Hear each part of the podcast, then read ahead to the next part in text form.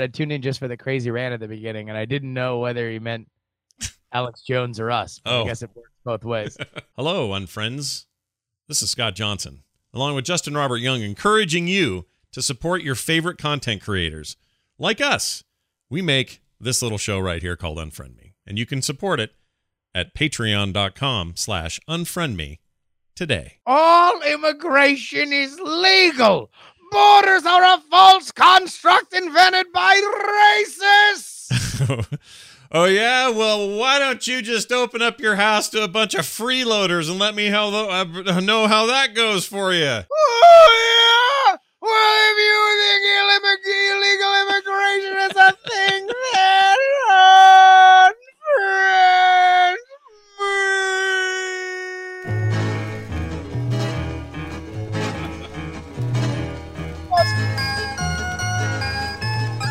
man we that one got weird there in the middle of it that got real weird uh, hey everybody welcome back to unfriend me it is unfriend me uh, the episode about illegal immigration i'm scott johnson with justin robert young and we're here to fix your your immigration problem justin are you excited I don't know if we're gonna fix it. We're certainly gonna hear about it a Mm. lot. That's that's definitely gonna happen. I'm excited because I feel like I'm going to understand it better because I am no expert on the current state or the history of immigration. So hopefully, uh, hopefully, I walk away a better, a better man, understanding what immigration is and why I should or shouldn't be for it.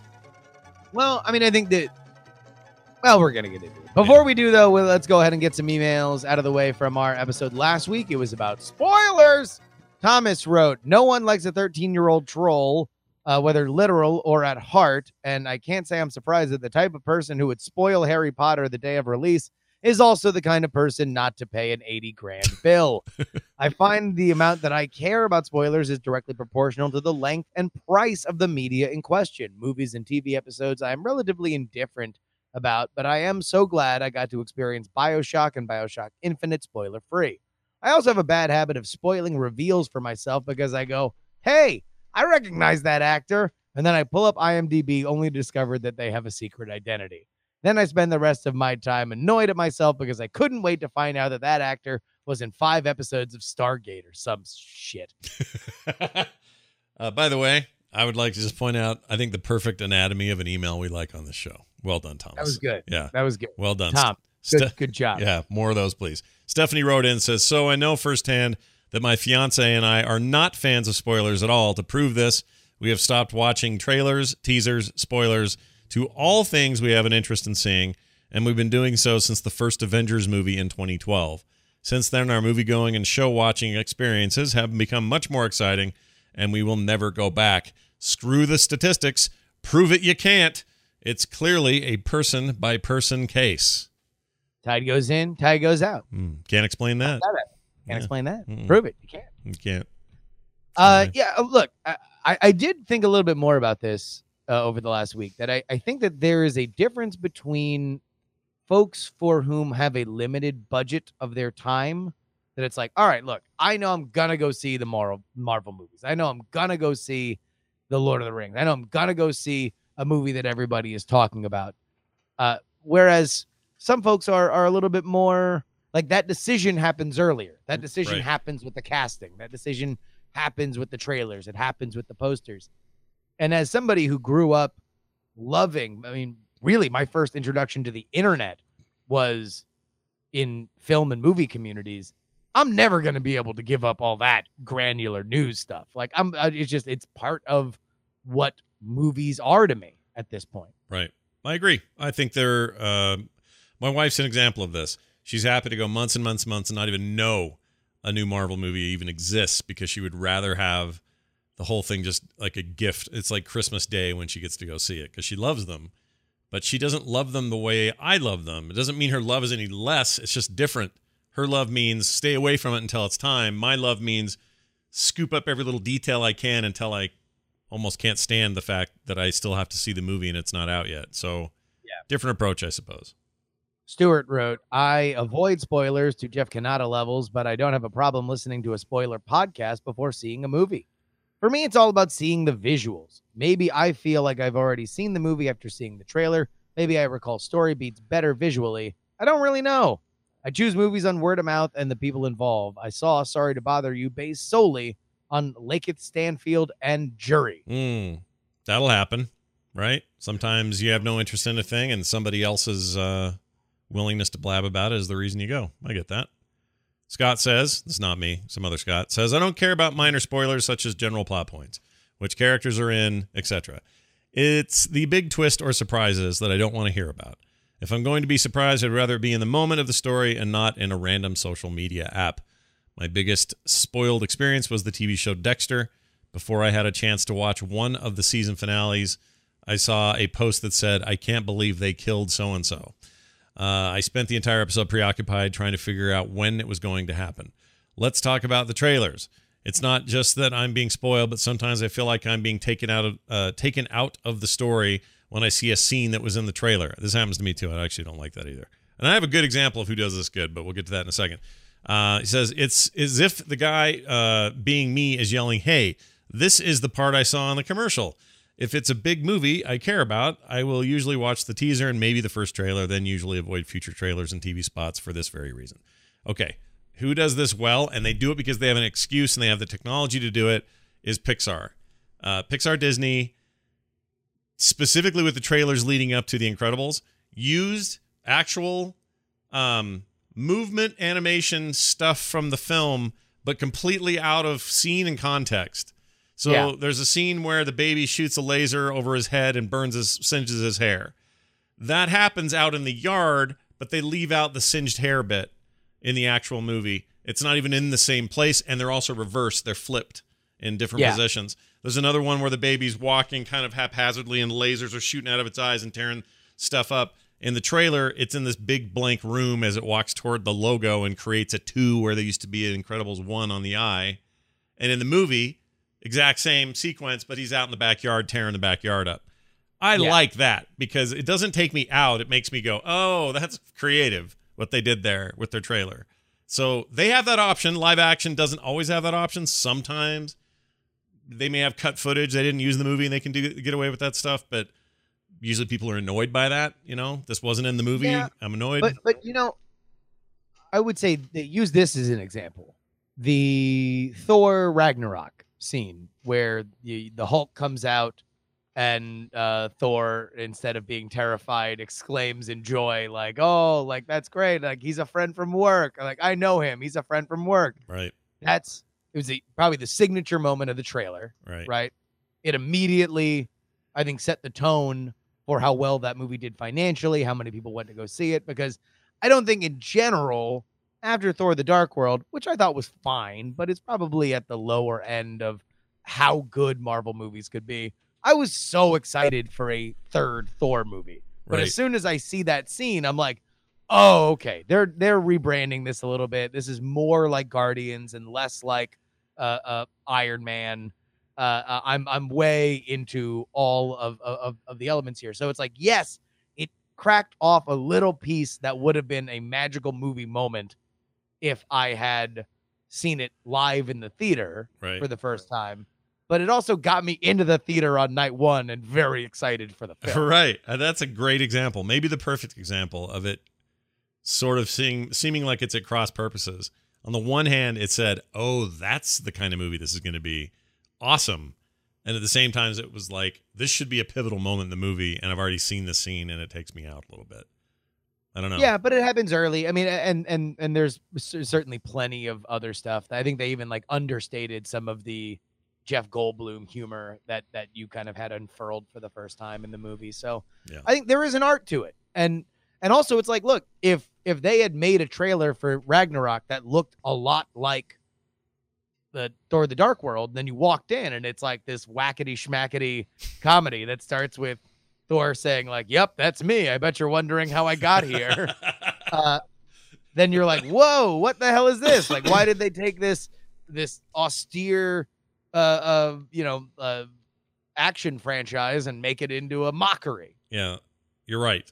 I think uh, there is an art to it, and uh, thank you for all your feedback, everybody. Lots of people with lots of opinions.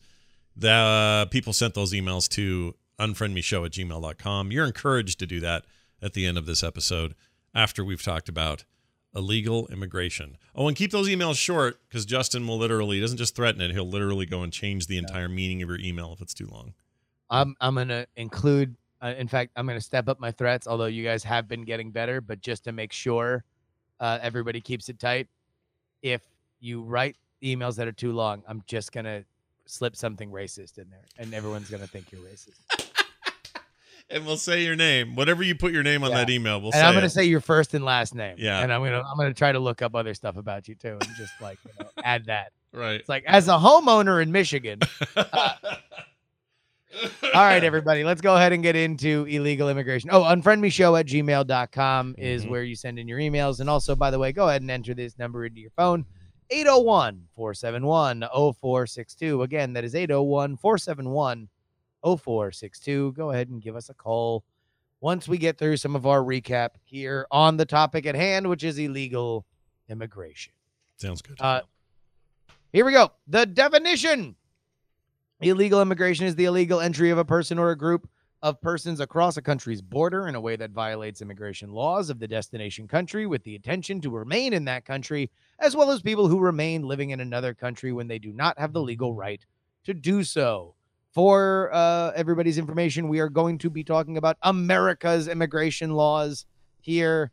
I know I'm sure there's been illegal immigration laws from Mesopotamia forward, and everybody's got different ways to do it. But I'm sorry, this is an American podcast. We can never see past our own navel, and this is what is going to happen. the first federal immigration law in America is, uh, although some states like California passed local immigration laws during the 1800s, the first uh, was the Chinese Exclusion Act of 1882. At the time, Chinese people worked in gold mines, factories, railroads, agriculture, and uh, specifically on the West Coast. Although these immigrants made up only uh, 0.002% of the U.S. population, to placate, uh, uh, sorry, white Americans blamed them for low wages and economic problems. To placate economic and racial anxieties, the Radical Exclusion Act banned almost all immigration from China, making only a few exceptions for special groups like students and diplomats. In addition, the Immigration Act passed the same year banned people who were poor, mentally ill, or convicted of crimes from entering the country. Mm. So a long history with uh, with immigration in this country. By the way, I think that uh, we'll probably get some feedback about this, but there's uh, quite the fervor in in um, parts of Europe right now about immigration, specifically about the immigration, the mass immigration of those who perhaps are fleeing their countries for various reasons, political reasons, war reasons, whatever. Um, so this might actually be as hot a time uh, for this topic as any outside the U.S. as it ever has as it ever has been, or it has been a long time anyway. You know, I kind So- of wonder about that Yeah. because I, I kind of feel like every issue is more of a thing than it has ever been in our lifetime. Mhm. And yet I'm almost kind of positive that that's also because we now have an instantaneous, verifiable communication system by which we can talk about it. So it's like, no doubt is it more now, but certainly we are not at the beginning of displacement and wars and famine and and and everything that drives mass migration right Yeah, we might actually be at the we might actually be at the best point of it because that, in a historical sense, that stuff often meant mass killings, horrible disease spreading, and outbreaks. Not that it can't today, but it's a lot harder for that stuff to happen today in the kind of massive ways that it used to. So I agree with you. And I also really like your, you always remember to do this. Sometimes I forget, but always look at stuff through the lens of how are we seeing it today? How Yeah. do we get our information today versus how would we get it before? Our brains just aren't good at this kind of perception because we're only perceiving what we're perceiving.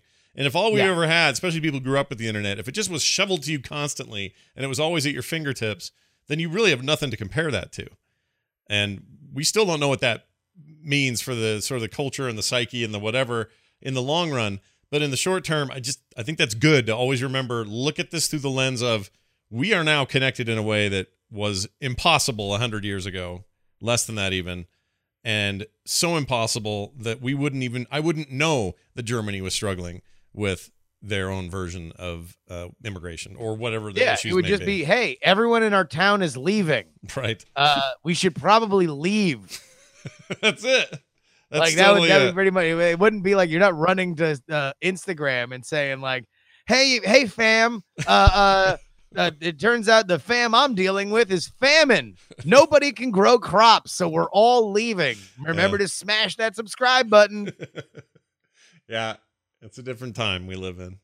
Uh, Anyway. all right. So, uh, but the one thing I did want to bring up with the Chinese Exclusion Act being the first federal law, uh, the I, race and immigration in this country, at least, have always been intertangled. Uh, and whether or not we want to take it to exactly the political point we want to make in 2018, it is important to remember that. Uh, that be it just our rudimentary understanding of of what a nation is, what, what a nationality is versus a race, right? I think these are very modern ideas, and we are better for having under for, for having uh, an understanding that just because somebody is from somewhere, thanks to transcontinental travel, we now can think of, you know, there's there can be white people that were born and lived all their lives in China, and there can be Chinese people that were born and lived all their lives in America Right. and and so you mix and match any and all those combinations and yet there is this history that is important to remember when we go forward Right. And I also want to just stave off any angry comments toward me regarding what I just said, because it just occurred to me that I should clarify this. I realize that we are also at a time where our government uh, appears to have placed uh, to not only split up potential immigrants, but put their children in cages and drug them uh, and move their parents somewhere else. And some of them aren't reunited yet. I am not trying to imply that it's just sunny and roses and the best time ever for immigration. Not what I'm saying. I'm just saying there have been worse, and that's all. well no i'm just saying that we we we understand immigration now on a on a moment by moment basis in a way that we never did before Exactly. like We- we, just know it we Right. understand it right. For all I know, this has always been happening, but there was there's never been a time like now to know it. All right if i tell you immigration quotas scott Yeah. what what is what, what comes to your mind immediately Uh, quotas like, uh, sorry, we can only take uh, 12 uh, angry Irishmen this year, and that's it. That's our quota for the year. After that, they're gonna have to wait until next year. Uh, well, tell you what, man, you nailed it. The Immigration Act of 1924, the Johnson Reed Act, included the National Origins Act uh, and the Asian Exclusion Act. It was the United States federal law that set quotas on the number of immigrants from certain countries while providing funding and an enforcement mechanism to carry out the long, the long-standing ban on other non-white immigrants. The law was primarily aimed at the further decreasing immig- immigration of Southern Europeans, specifically Italians, and countries with Roman Catholic majorities, Eastern European, uh, Eastern Europeans, Arabs, and Jews. The law in uh, affirm basically everything that everybody thinks I am when they look at me. right. I was just gonna say these are all your backgrounds, right? Every one of Yeah. these. Yeah. Every one of them. Uh, the law affirmed that the longstanding ban on immigration with other non-white persons, and the uh, exception of Black African immigrants uh, who had long been exempt from the ban. Thus, virtually all Asians were forbidden from immigrating to America under the act. Subsequent court rulings would determine that Indians were not white and could not immigrate. Contrary to popular belief, Latin Americans were not prohibited or limited from their immigration under this law. Oh, how things have changed, man. So here are the results of that. From 1901 to 1914, 2.9 million Italians immigrated, uh, an average of 210,000 per year. Under the 1924 quota, 4,000 per year were allowed since uh, the 19 or sorry, the 1890 quota counted only 200,000 Italians in the U.S. By contrast, the annual quota for Germany after the passage of the act was over se- or 57,000 since German born residents in 1890 numbered 2,850. So basically, they based the quotas based on how many of each were already in America. Right. Some 86% of the 155,000 permitted to enter under the act were from Northern European countries, with Great Britain and Ireland having the highest quotas. The new quotas for immigration from Southern and Eastern Europe and the bar on Asia Pacific Triangle were so restrictive that in 1924, more Italians, Czechs, Yugoslavs, Greeks, Lithuanians, Hungarians, Portuguese, Romanians, Spaniards, Polish, Russians, Jews, Chinese, and Japanese left the United States, then arrived as immigrants. Whoa. So things got real tight real quick in the early 20th century. Didn't realize how much. Um, I mean, I don't know why I should be surprised by this, especially given the time or the era, but I didn't know it was so race based. You know, I just assumed. Actually, the assu- let me tell you what the assumption is. nationality. This was nationality based, but uh, certainly the the nations that were listed in there had a lot in common. right exactly but, but what i guess what i had always been taught and what i paid attention to in school which again don't count you know that for too much but it seems like what i was always being told was this was a time of great immigration and growth and diversity and people came from all over the world and brought with them their cultures and customs and built the great nation that we know today. Uh, i did not know there were there was this much much restriction and that there was this much to the point that people left in a greater numbers than came. That is absolutely not in the talking points of any history teacher i ever had.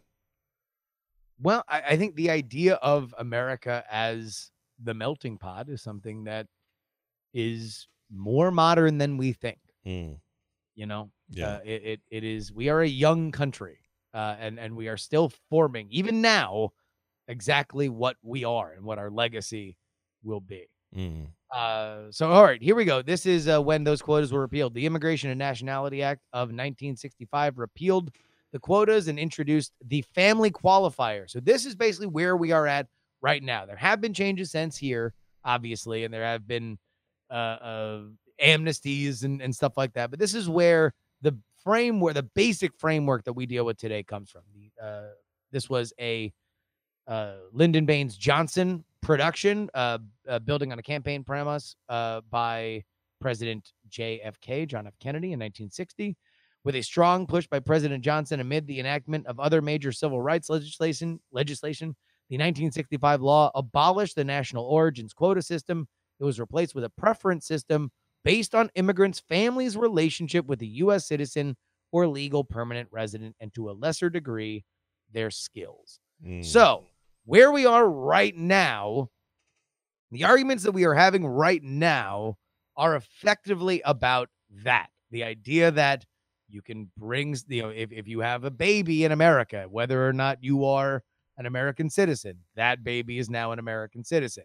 The idea that you have chain migration. So, if you have a family member uh, in America, you can have preference to become an American citizen, and that means that all your family now has preference to become an American citizen. This is not to say, before we get any emails, that it is easy to become an American citizen. It is indeed very expensive, very time consuming, and very, very, very challenging. Having known people that are rich that try to do it, there isn't exactly some slip and slide, super fast way to roll on into America and become a citizen unless you are born here. right That is the fastest way to do it. Right. I have three. So I have three siblings, Korean siblings, all adopted at various ages, different times. They all had to do the legal path to nat- uh, naturalization or full, you know, citizenship here in the United States. And uh, at the time, I was pretty young and didn't, you know, had other things on my mind. But I remember it being a huge ordeal, like a giant pain for all three of them. I've got photos of the actual events where they're at the courthouse downtown, getting this all done, making it all official. And all the adults in my life were all in tears. My mom, my dad, my aunts, my uncles, everybody's just crying all the time. Never could understand that when I'd look at these photos growing up. I think I understand it now. Like that was all hard fought, really hard to do stuff. Yeah. and they got it. And they did it the you know they did it all the legal ways. And and they've been they've all you know they got here at two months old for one sister a year old for another. And then my brother got here and he was nine. So it's a lot of you know sort of diverse how long have you been here sort of stuff. And yet here they all are fully fledged american citizens. And so i don't know. Having seen that and and knowing what i know today i think i didn't have the proper appreciation for it when i was a kid All right, let's get some quick modern facts about illegal immigration, and then we will open the calls. Uh, there are 11 million illegal immigrants in the United States as of 2015, according to Pew Research. They also mentioned that Mexico may not be the largest nationality, or Mexican may not be the largest nationality of illegal immigrants. That there are uh, many from India and other uh, South American countries that that might uh, also challenge it, uh, and that California, Texas, Florida, New York, New Jersey, and Illinois have 59% of all illegal immigrants. The Illinois part threw me a little bit, but I guess I don't know why. The Oh, others, big city. I guess it's big cities, yes, but uh, also I, when I think of most of these, I think coastal, which is true of everything except Illinois. Um, and so that probably is part of it. So big cities, coastal helps is my thinking. And by coastal, I mean, I don't know. That's where the big cities are. That's where all the potential jobs might be. That's where you might have even gotten in. Uh, you know, Well, if- but even but, but look at it like this, right? So let's include New York and New Jersey as one metro area, right? Yeah. That is, you know, New York City is eight million people. It's the largest city in America. right. L.A. is next. That's California. Uh, uh, Chicago is next. That's Illinois, and Houston after that, which is right next to the border, uh, is is is right after that. So, and then Florida is Florida. And uh, we don't got our, how do you no, got our little pause in. Well, how do you feel about the differentiation between the terms illegal immigrant and undocumented immigrant? is it just I mincing know. words? I, I don't. I don't. I know that it, it is a sensitive thing for some people. Uh, and and like people can't be illegal uh, is is the argument there. It, it's a nomenclature that we use. You know, to twenty. You know, uh, ten years from now, maybe I'll apologize for ever saying it. But look, there there are laws to do it. I personally, I'll get my personal belief out here. I think that American citizenship has a supply and demand problem, and we need to have a better system by which people can immigrate into this country. I think that whether or not we want to tie that to having X amount of money to come do it, and it might be a weird, distasteful thing to say, all right, you need a quarter million dollars to to uh, have a timely uh, uh you know uh, citizenship then at least we would be setting some kind of unbreakable way to do it. Mm, you know we- we would say no this these are the things you need. As it is now man it, it's it's so wishy-washy and there's no real timestamp on on exactly how to do it and i think that that's what causes a lot of illegal immigration hmm. I also think that we need to be looking at different ways that we can classify people as migrating guest workers because a lot of quote unquote undocumented people here in, in in America are migrant workers. They come up for X amount of time, they go back to their place, their their family in Mexico. right. Like this is this is a, a- a noted way that people uh, uh that people operate. The problem is is that a lot of those jobs are in agriculture. A lot of people, uh, you know, complain that that sort of stuff drives down uh, wages, but it also keeps the economy humming. So these are complicated problems. Anybody who thinks that this is easy is kidding themselves, in my opinion. yeah, I get that. Uh, but I do think that it's broken. I, I I think that this is this is a broken system. yeah, I think I tend to agree. Let's find out if our brand new, very first caller agrees with you or not. Hi, you're on the air. Who's this? Hi, my name is Mark. I'm Geotrish in the chat. How you doing? Hi, okay. I'm a Filipino, uh, fourth generation who came here to the States. And for me, you know, all those paperwork, uh, chain migration with uh, family members and stuff. So let's just say my grand- great grandfather came here, my grandfather, and my dad, and myself. And I just had a daughter who was born here in the U.S. So it's for people with uh, being illegal, quote unquote, illegal or undocumented, is that you know how hard is it for those paperwork that you have to apply for and you're in line, you have to hire a lawyer and all those stuff. It just seems that it's hard for those who come from another country and seeing people come here illegally like, hey, why are you cutting in line while we work our butts off just to come here legally and then sneaking in and like it's kind of unfair for those who's doing it legally. So that's mostly I'm saying Right. what's going on with all this stuff. Right. Well, he's got he's got a kind of a hard phone connection type, uh, but I, I think I, I take his meaning. Uh, too much work to get it done, Justin. Too too hard to to do it if you are. I mean, you come over here and you got the shirt on your back and a and a and a baggie full of your worldly possessions. how on earth are you expected to, um, like what Well, no, he- systems? he's also saying no, no, no. If if people did it legally, yeah, that, I mean, this is where people, uh, you know, th- th- there tends to be this myopic, politically driven kind of idea that everybody who's for, you know, tightening the borders or or uh, cracking down on illegal immigrants are just angry white guys. yeah, And not to say that angry white guys, you know, that the, the, the, this is not indeed the picnic for which these teddy bears dance and sing, but like there is also a contingent of, of many legal immigrants who say, no, no, no, wait, why, why do all you guys who d- didn't do what I did, who didn't play by the rules, who didn't like, you feel like Oh, a yeah. sucker, you feel like an idiot. yeah. Like I went through all this, I put my family through all this, uh, and now all of a sudden these politicians are pushing for uh, us to flip a light switch, and everybody who touched base uh, now gets to be a citizen. No, screw that. Go do the same thing I did. Like, or else, like, why did I do it? I should have just rolled in here and and waited until somebody uh, uh, declared I'm I'm a citizen. No, that's a good point. That's true of uh, a lot of things in life, not just immigration, even basic things like cutting in line at a grocery store or whatever. Like I totally, I can totally see where he's coming from. I did, I couldn't quite hear him, so it was hard for me to get his meaning. Uh, we got another caller here. Hi, you're on the air. Who's this? Hey, this is Jamie. Hello, Jamie. How are you? Hi, Jamie. Doing all right. Hey, um, so like the caller before, I am fourth generation Asian American. Um, my great grandfather came into the country illegally Mm, back in the, I think it was the late twenties. Um, he couldn't pass the physical to get into the country to be a migrant worker in sugarcane fields in Hawaii.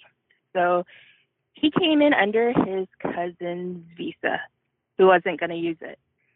And we, like, our family didn't know he was illegal for decades.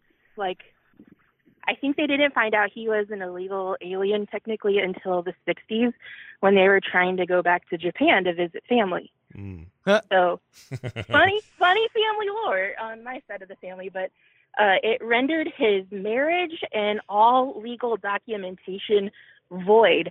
So he had six kids and like 20 plus grandkids technically out of wedlock. Whoa, that's at crazy. That. Yeah, yeah. So they had to get remarried. what a- it was a big like what family scandal. Yeah, and all well, that fun stuff. yeah, really got around.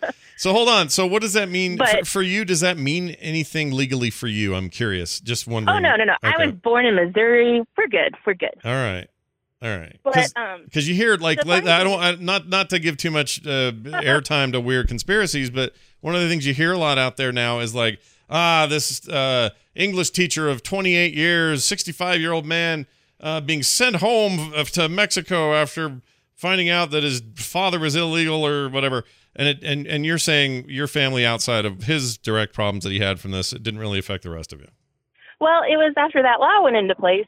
So all of his family, like born U.S. citizens and everything, were in the United States, and that's how he got to stay. I mean, he was in his 80s at that point, so I mean, he was old. It wasn't like they were going to benefit from deporting him.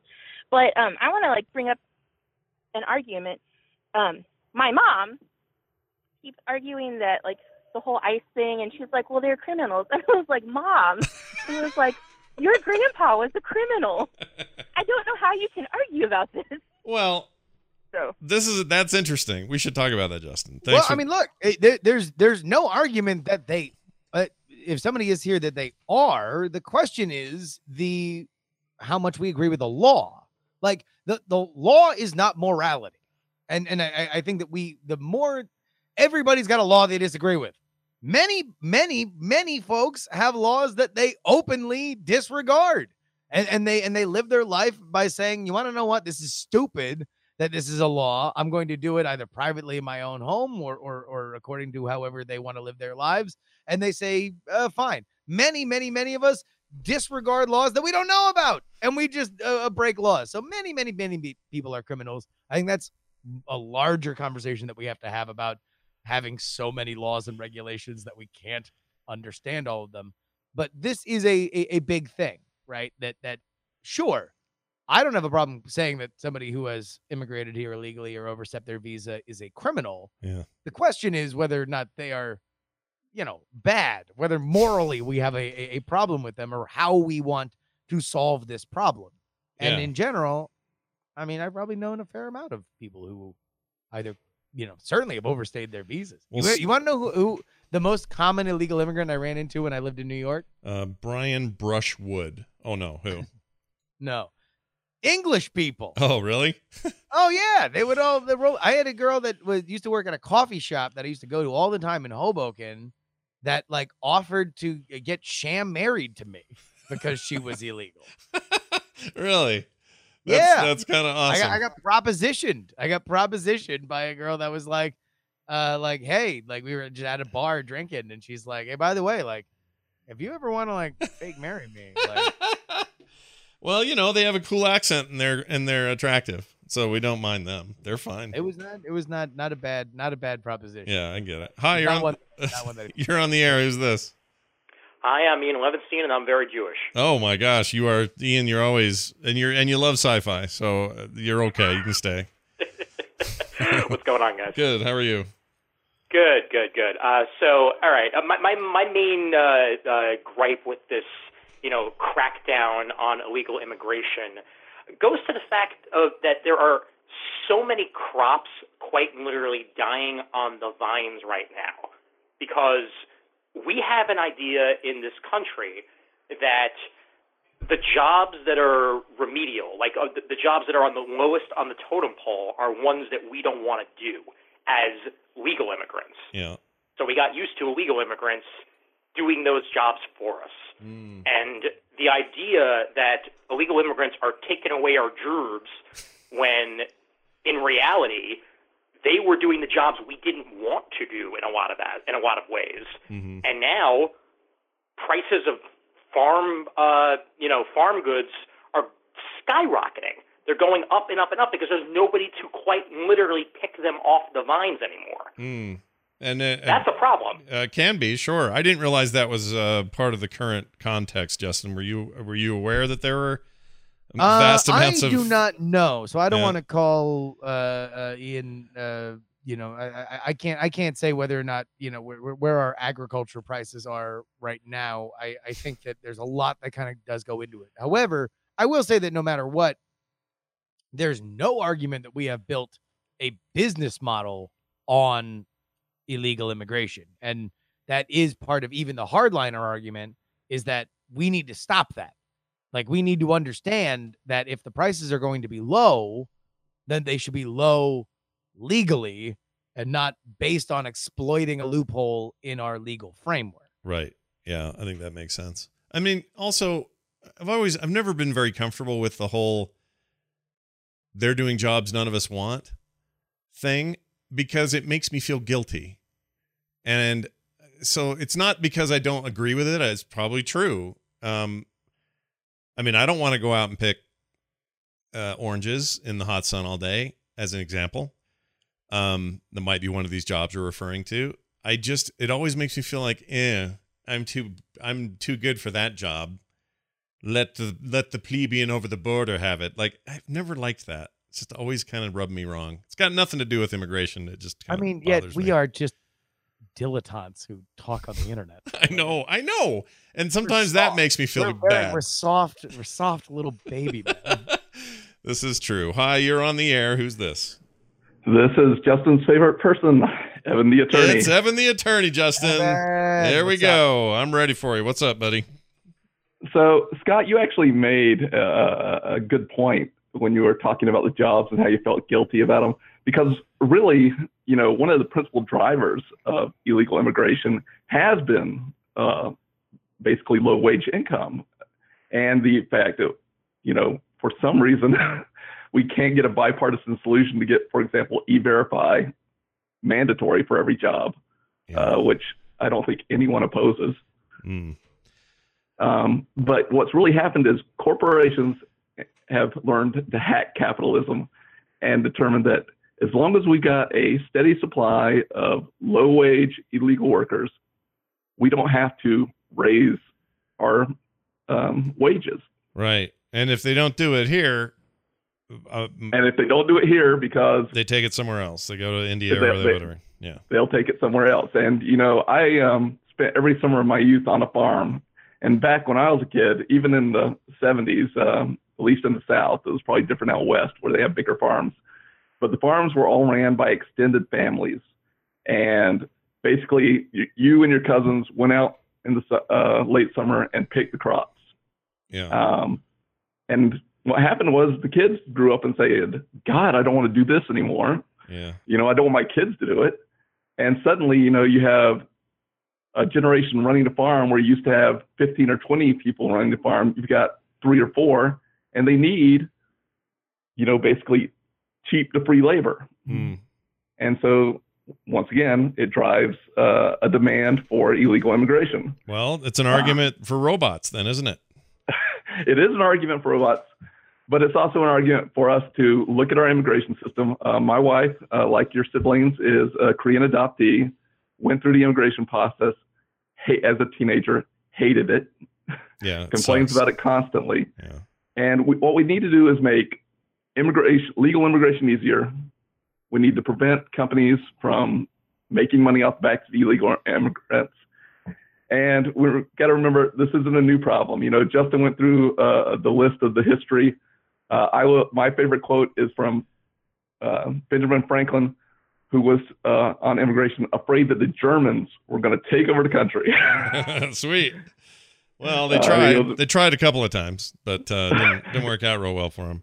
Uh, what's your take, Justin? You uh, thoughts on Evan's Uh, take here? Yeah, I mean, I I, I think that I actually uh, uh, uh, agree with Evan. I, I do, I do think that there is there are kind of two problems here. Although I do want to divorce it a little bit from outsourcing because I think that that is a slightly different uh, uh, issue in terms of although the the principal problem is the same, uh, where you're trying, you are always all markets will find inefficiencies. You- Right. You are rewarded for finding inefficiencies in a system. Right. If you can figure out that uh, you can print more stickers on a sheet than somebody else, then you'll be rewarded by being able to offer it at a lower price.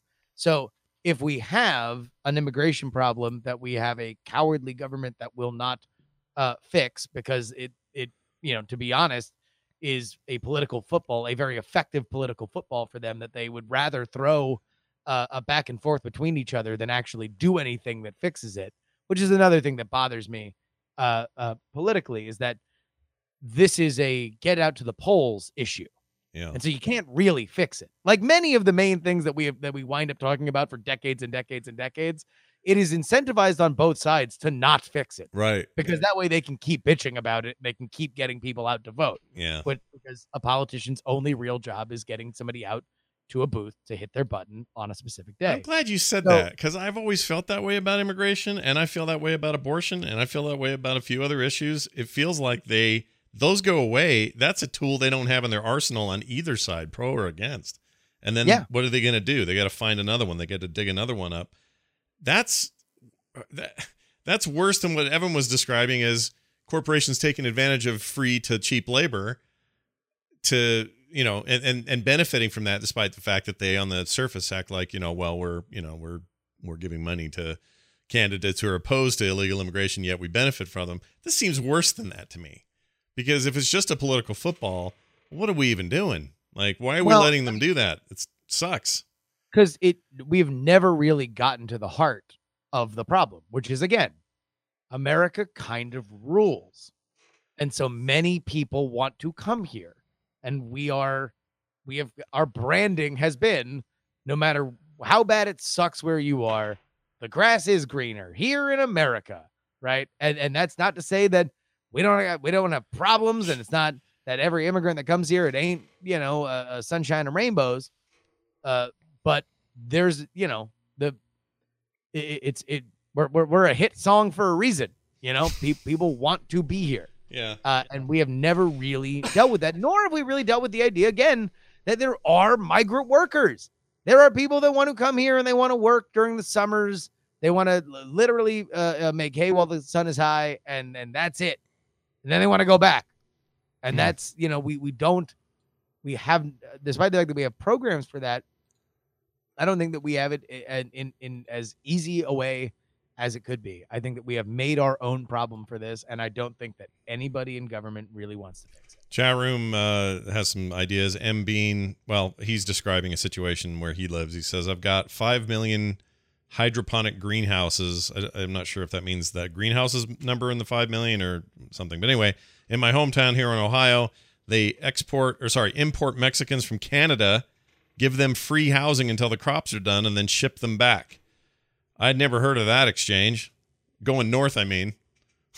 I don't know why that's so weird to me, but getting a bunch of uh, foreign temporary help from Canada in the in the form of Mexican nationals and then shipping them back to Canada. I don't know. Yeah. Something, something about that. Now, I mean, really there weird. are there are elements here that I am I'm going to be different than other people in that, like there there is an argument here, and and this is a current argument as well that it is culture that also changes. Uh, that if uh, if people come in from other places, that you are going to irreparably change the culture of your area.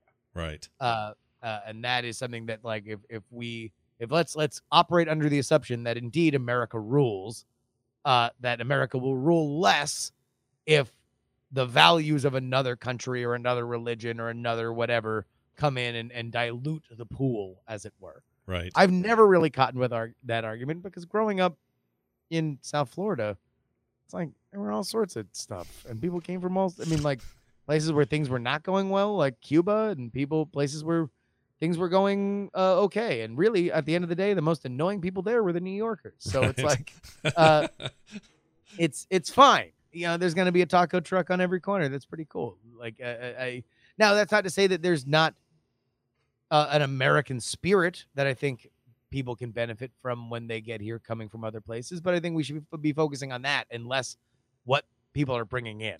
Right. Know? There's a an, there's an interesting spe- so you were talking about Florida and its it, its own little unique makeup is an interesting phenomenon Utah that I've always kind of wondered at and that's the immigration and uh, overall population numbers of the Tongan and Samoan communities that are here. Um, yeah. Bigger than anywhere else in the states, uh, or on in the lower 48, I should say. And um, people always wonder why. Well, there's this big cultural connection. There is a lot of a lot of very early missionary work happened for the Mormon Church in the islands, and Hawaii has also got big ties uh, to the church back then. And there's a lot of there was a lot of immigration to uh, Utah in and around Salt Lake City, and it's seen here as this awesome thing. Like nobody looks at it and goes, "Ah, these Tongans are here to take care of." you." Like it's not like that at all. It's the opposite of that. Everybody really likes, and man, do they have some of the best football players in any of the high schools. like, oh, like, yeah. like across the board, it's 100% a okay for everybody that I'm aware of, and sometimes it's that injection into a society that is you know here where I live, it's predominantly white. We certainly have our areas of of uh, of mixed culture, but it's mostly in the city, but the, here's an example of that just being injected into this society because of all these disparate reasons. All of it, to my point, is you said earlier, it's a really complicated issue, and people make it sound quite a bit like it's not one.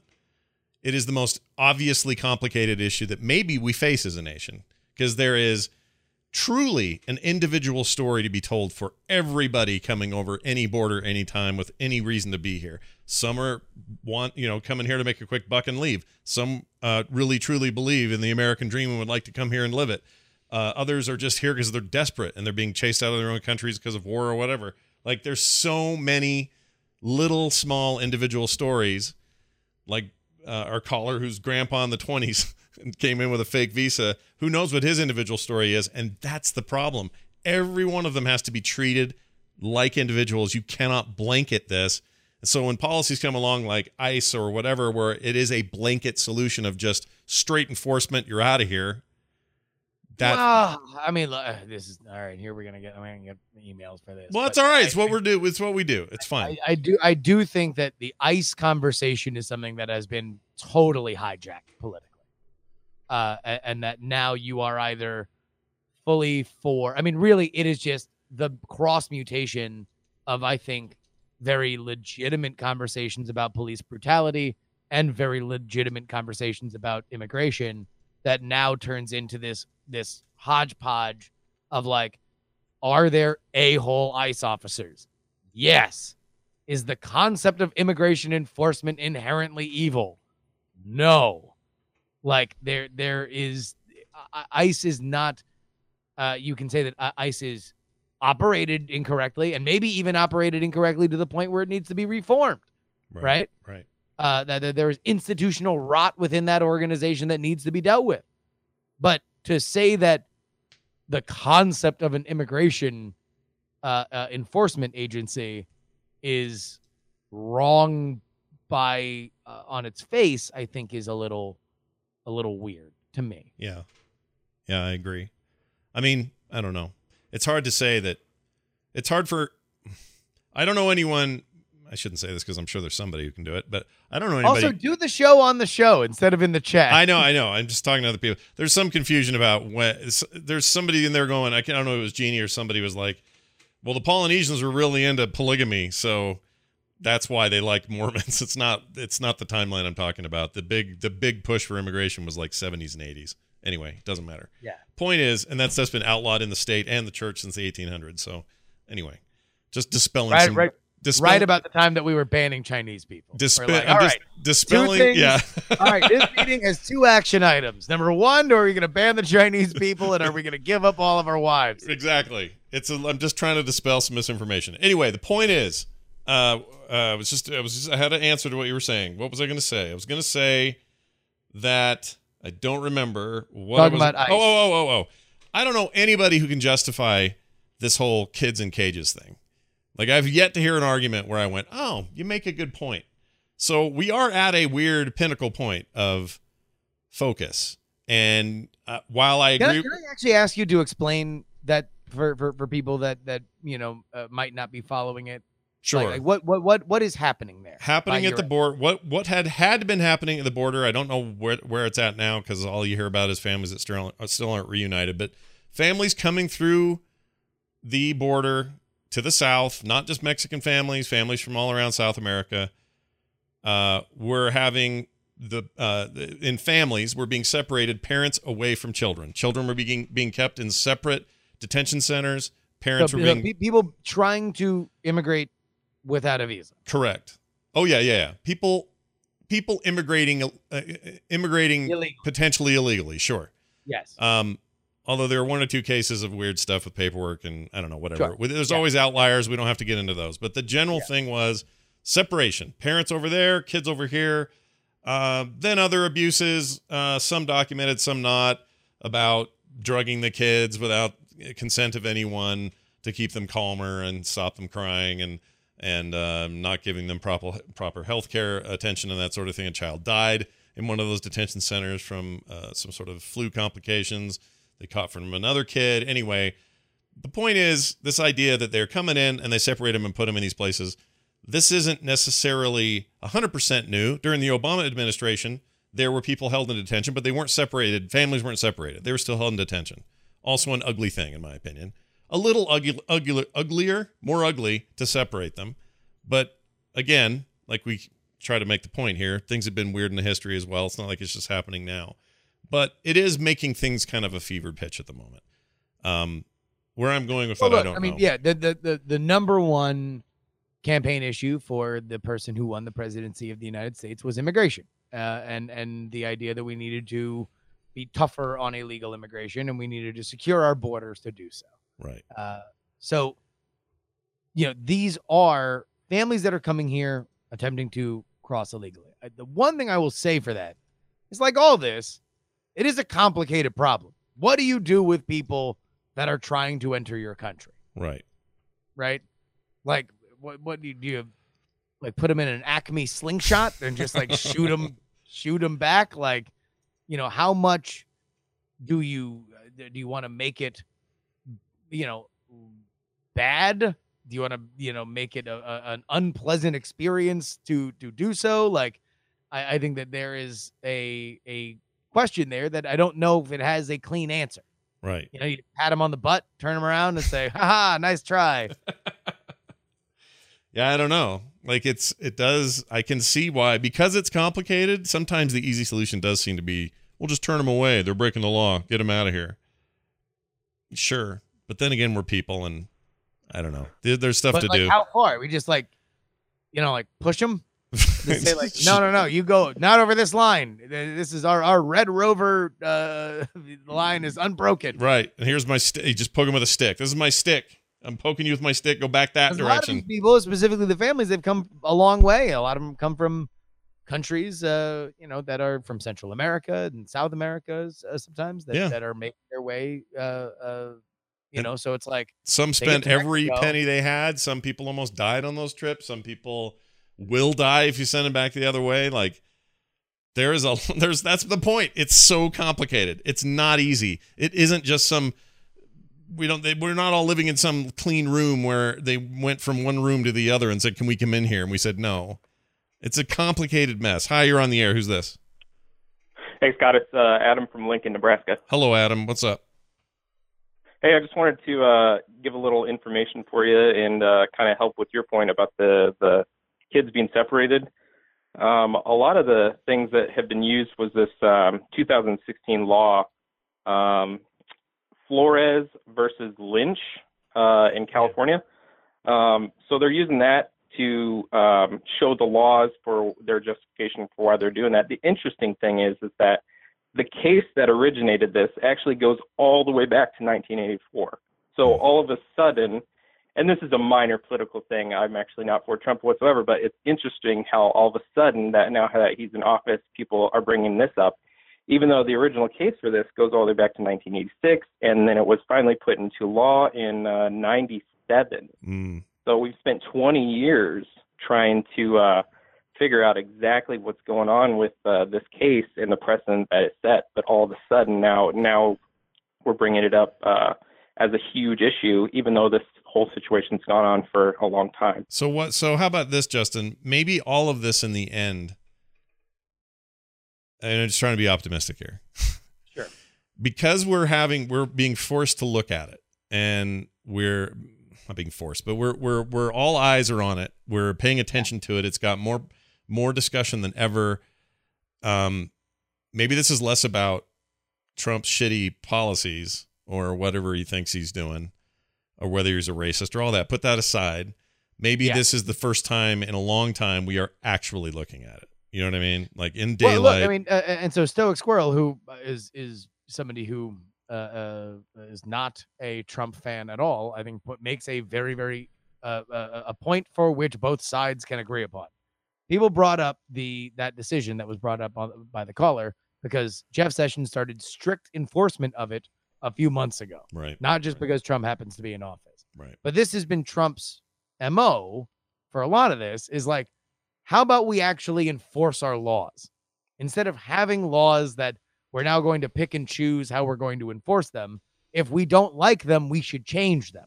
Well, he's not saying that. I should, I mind you. No, but- no, no, no. He said that in the past. He said that about weed. I mean, this is this is a, a an mo for him, and and when he's not threatening to fire Jeff Sessions, Jeff Sessions as well by proxy to him. that that these are we should not have these laws Yeah. unless we are going to enforce them.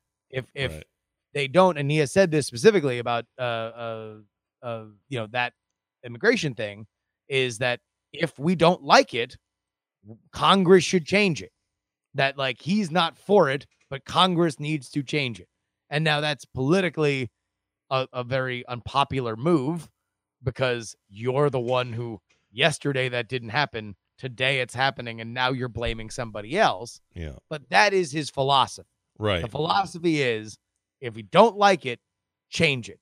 But the job of the government is to enforce it. Yeah, and I don't I don't entirely disagree with him. I don't believe him that he actually believes in that sentiment because it only is on stuff that serves him or serves his ideals. Uh, if it was something, Oh, oh, and by the way, and by the way, he then backtracked on that and signed an executive order about it. Oh, yeah, You know, that's after- true. After, after it wound up getting too hot, and uh, you know, you yeah, good point. It's I'm it's hard to I'm old I'm old enough to remember this, but that part had slipped my mind. Um, yeah, like sure Uh, they do it when it serves them. It's like a preacher in the Old Testament. They don't go near that thing until they find something that helps their argument. Trump does that a lot. All of that aside, though, the principle of enforcing laws you make makes sense to me. And if they don't work, reassessing them, changing those laws, and learning and moving on and progressing, that makes sense to me. I don't think he's arguing for that at all. Well, here's here's the other thing. J.C. Calhoun says it. Uh, this brings me to my issue. Yes, we have illegal immigration, but are they a problem? Do they really commit more crime than anyone else, or is it just racism? From what I've seen, there are stats that show that they are both uh, less and more likely to commit crime. I don't necessarily want to even go into the crime thing because I don't know if that's. I mean, obviously, those are always the most uh, incendiary uh, uh, examples to point to. Is like you know somebody's dead because of an illegal immigrant or something like that. Yeah. But I do think that part of this is because of this becomes an issue when being a citizen brings privileges, right? Yeah. Privileges to vote, privileges for social programs, privileges for education, stuff like that, right? If I was, you know, as a citizen of Florida, which is then a state in the United States, there are things provided to me that I would not have if I were not from there, right? Or if I were there illegally. Sure. Uh, so the question then becomes would would illegal immigration matter in a society where there were not a lot of privileges to citizenship? Where where this you know american citizenship uh, citizenship being you know the ultimate version of amazon prime where amazon prime determines how much i pay each year uh, uh to get xyz benefits like this is the the this is the, the, the question that like it is directly proportional to how much citizenship can benefit you how much we care about somebody who is either taking advantage of these things without paying into the system. Yeah. I hadn't really thought about that philosophical question about why we care so much. I mean, if the origins of it are we don't like your kind round here, that's one And thing. look, I mean, I guess my, my my point is is that I'm again all the racist teddy bears can have their picnic around the immigration thing and they can talk about the pure white race, blah blah blah. yeah. But there is a non-racist idea about hey, we should make sure that we have a sensible immigration program. yeah. you know like like there, there is i think an argument for that despite the understanding that yes our immigration policy up till very very recently and some might even say it still is motivated by racial animus Yeah. I, I agree. I totally agree. I, I and think by the way uh, uh, against countries uh, i won't say which but it's certainly one of those countries that we mentioned about the 1982 quota laws we're the country that my family immigrated from right. I mean, uh, yeah. I think it's just it's it's so easy. And we, by the way, this is true of a lot of the topics we cover here. It's so easy to want to drift into. Well, for me, I don't want to speak for Justin. It's easy for me to want to drift into a place where I'm seeing it through the lens lens of our great orange overseer. Okay, it's like I. It's hard for me to think of immigration right now without it being in the context of what what is Trump doing or not doing, or what are people he is he is hired and or appointed doing or not doing. It's hard for me to think of it outside of that context. It's why I like this show. It's why I hope you guys like it because we can look in we can look at it outside of that a little bit. And it is a Yeah. bigger issue than that. It's been here for a long time. It's an issue that is uh, clearly a big one for a lot of people. I've got family coming in town tonight uh, to celebrate uh, my mother's 80th birthday all week. We're doing a bunch of stuff. They're coming here from Arizona. And guess what? They are hardcore anti immigration in Arizona, these particular people.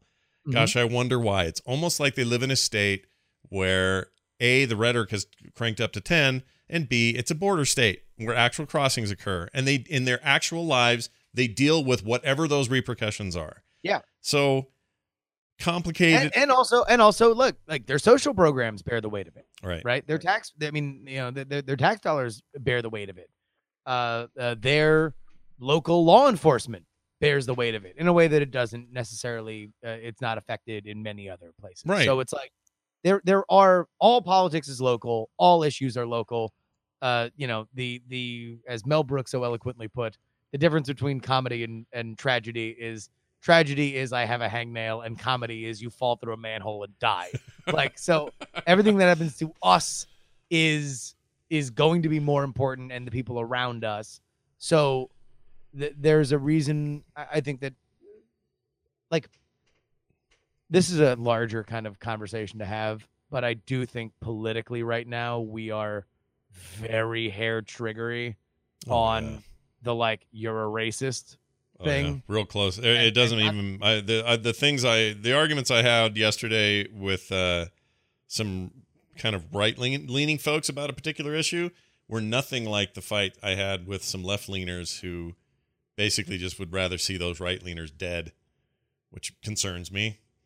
Uh, so yes, it's very hair trigger and it's all around and it's not party based. And by the way, I would even lean to the side that yes, we are more racist than we think, but like that can't be the end of the conversation. Yeah. Like you still got to talk to racists. Right. You still got to you still got to understand that maybe you're a little racist inside. Like there's there's a lot of this that we have to deal with, but whenever it's a conversation ender or wherever it's like a way to just short circuit a a larger very complicated political issue, I think that we are not doing a service to anyone. I agree. And that's why we uh we exist, you guys. So if you like what we're doing, so support us. Patreon.com slash unfriend me. It's gonna do it for today's show. Unfriend me show at gmail.com is the email address you're gonna want to use to give your feedback about this topic. I'm sure it's gonna be a hot one for many. So please, please send that in. Uh Justin, anything else before we end today's program? What's our topic next week, by the way? Oh, hail Xenu. It is Scientology. Oh my gosh. I've been having a lot of Scientology uh, conversations recently, uh, not connected to knowing that next week was going to be this. So this is going to be great. This will be real good. Uh, yeah, no, get ready. Uh, folks, we are walking the bridge to total freedom next week on the show, Scientology, and specifically where it should uh, where it should fall morally for you. Uh, we're going to go through the history of the organization, uh, where it came from, uh, what it is now, the fact that uh, the most famous practitioner of it has the number one movie in the country for the last three weeks, uh, and all all those elements uh, right here on the show next week. In the meantime, though, uh, my game, the content, or sorry, uh, action news. Jesus, I'm demoing that all weekend. uh, action news, the game of television news, is available now. Many of you on Kickstarter have already gotten your tracking numbers. It is being shipped to you this week. Uh, meanwhile, if you want to get it, head on over actionnewsgame.com. Uh, I'm going to let you know on this one. Probably not going to be a reprint. Mm. So go get them right now. Get them while they're hot, you guys. Justin's Nope. been working his arse off, and uh, you can be the beneficiary of all that hard work. Grab yourself a set and have yourself some fun. Uh, what else? That's gonna do it. Hey, uh, fr- if you want to find the website and all of the old episodes and all the stuff you need to find this show wherever you want it, including YouTube or whatever, you can do that over at frogpants.com/slash unfriend me. And like we said, we'll be back next week with a big long look, a big hard look at our next topic. But you just told me, and my brain. Oh, Scientology. At Scientology. Jesus Christ, Scott. I know. I'm getting old. Uh, this week's going to be uh, weird for me. I got so much family in town, so there'll probably be some stories I can apply to next week's topic. I'm actually very excited about it. So that'll be uh, next week right here at frogpants.tv. If you want to watch it live, you're listening on the podcast going, man, I'd really like to call in. Then uh, I got good news for you. You can do that so super easy. It's ridiculous. Just go to frogpants.tv at 1 p.m. Mountain Time every Tuesday, and you'll catch us here. Uh, there's a calendar there in case there's changes. You can always check that and stay up to date with what's going on. Think that's going to do it for us? Find Justin on Twitter at Justin R. Young. I'm at Scott Johnson. It's going to do it for us, for us, for you, for Justin, and for all of you immigrants, legal or otherwise. we'll see you next time. Bye, and friends.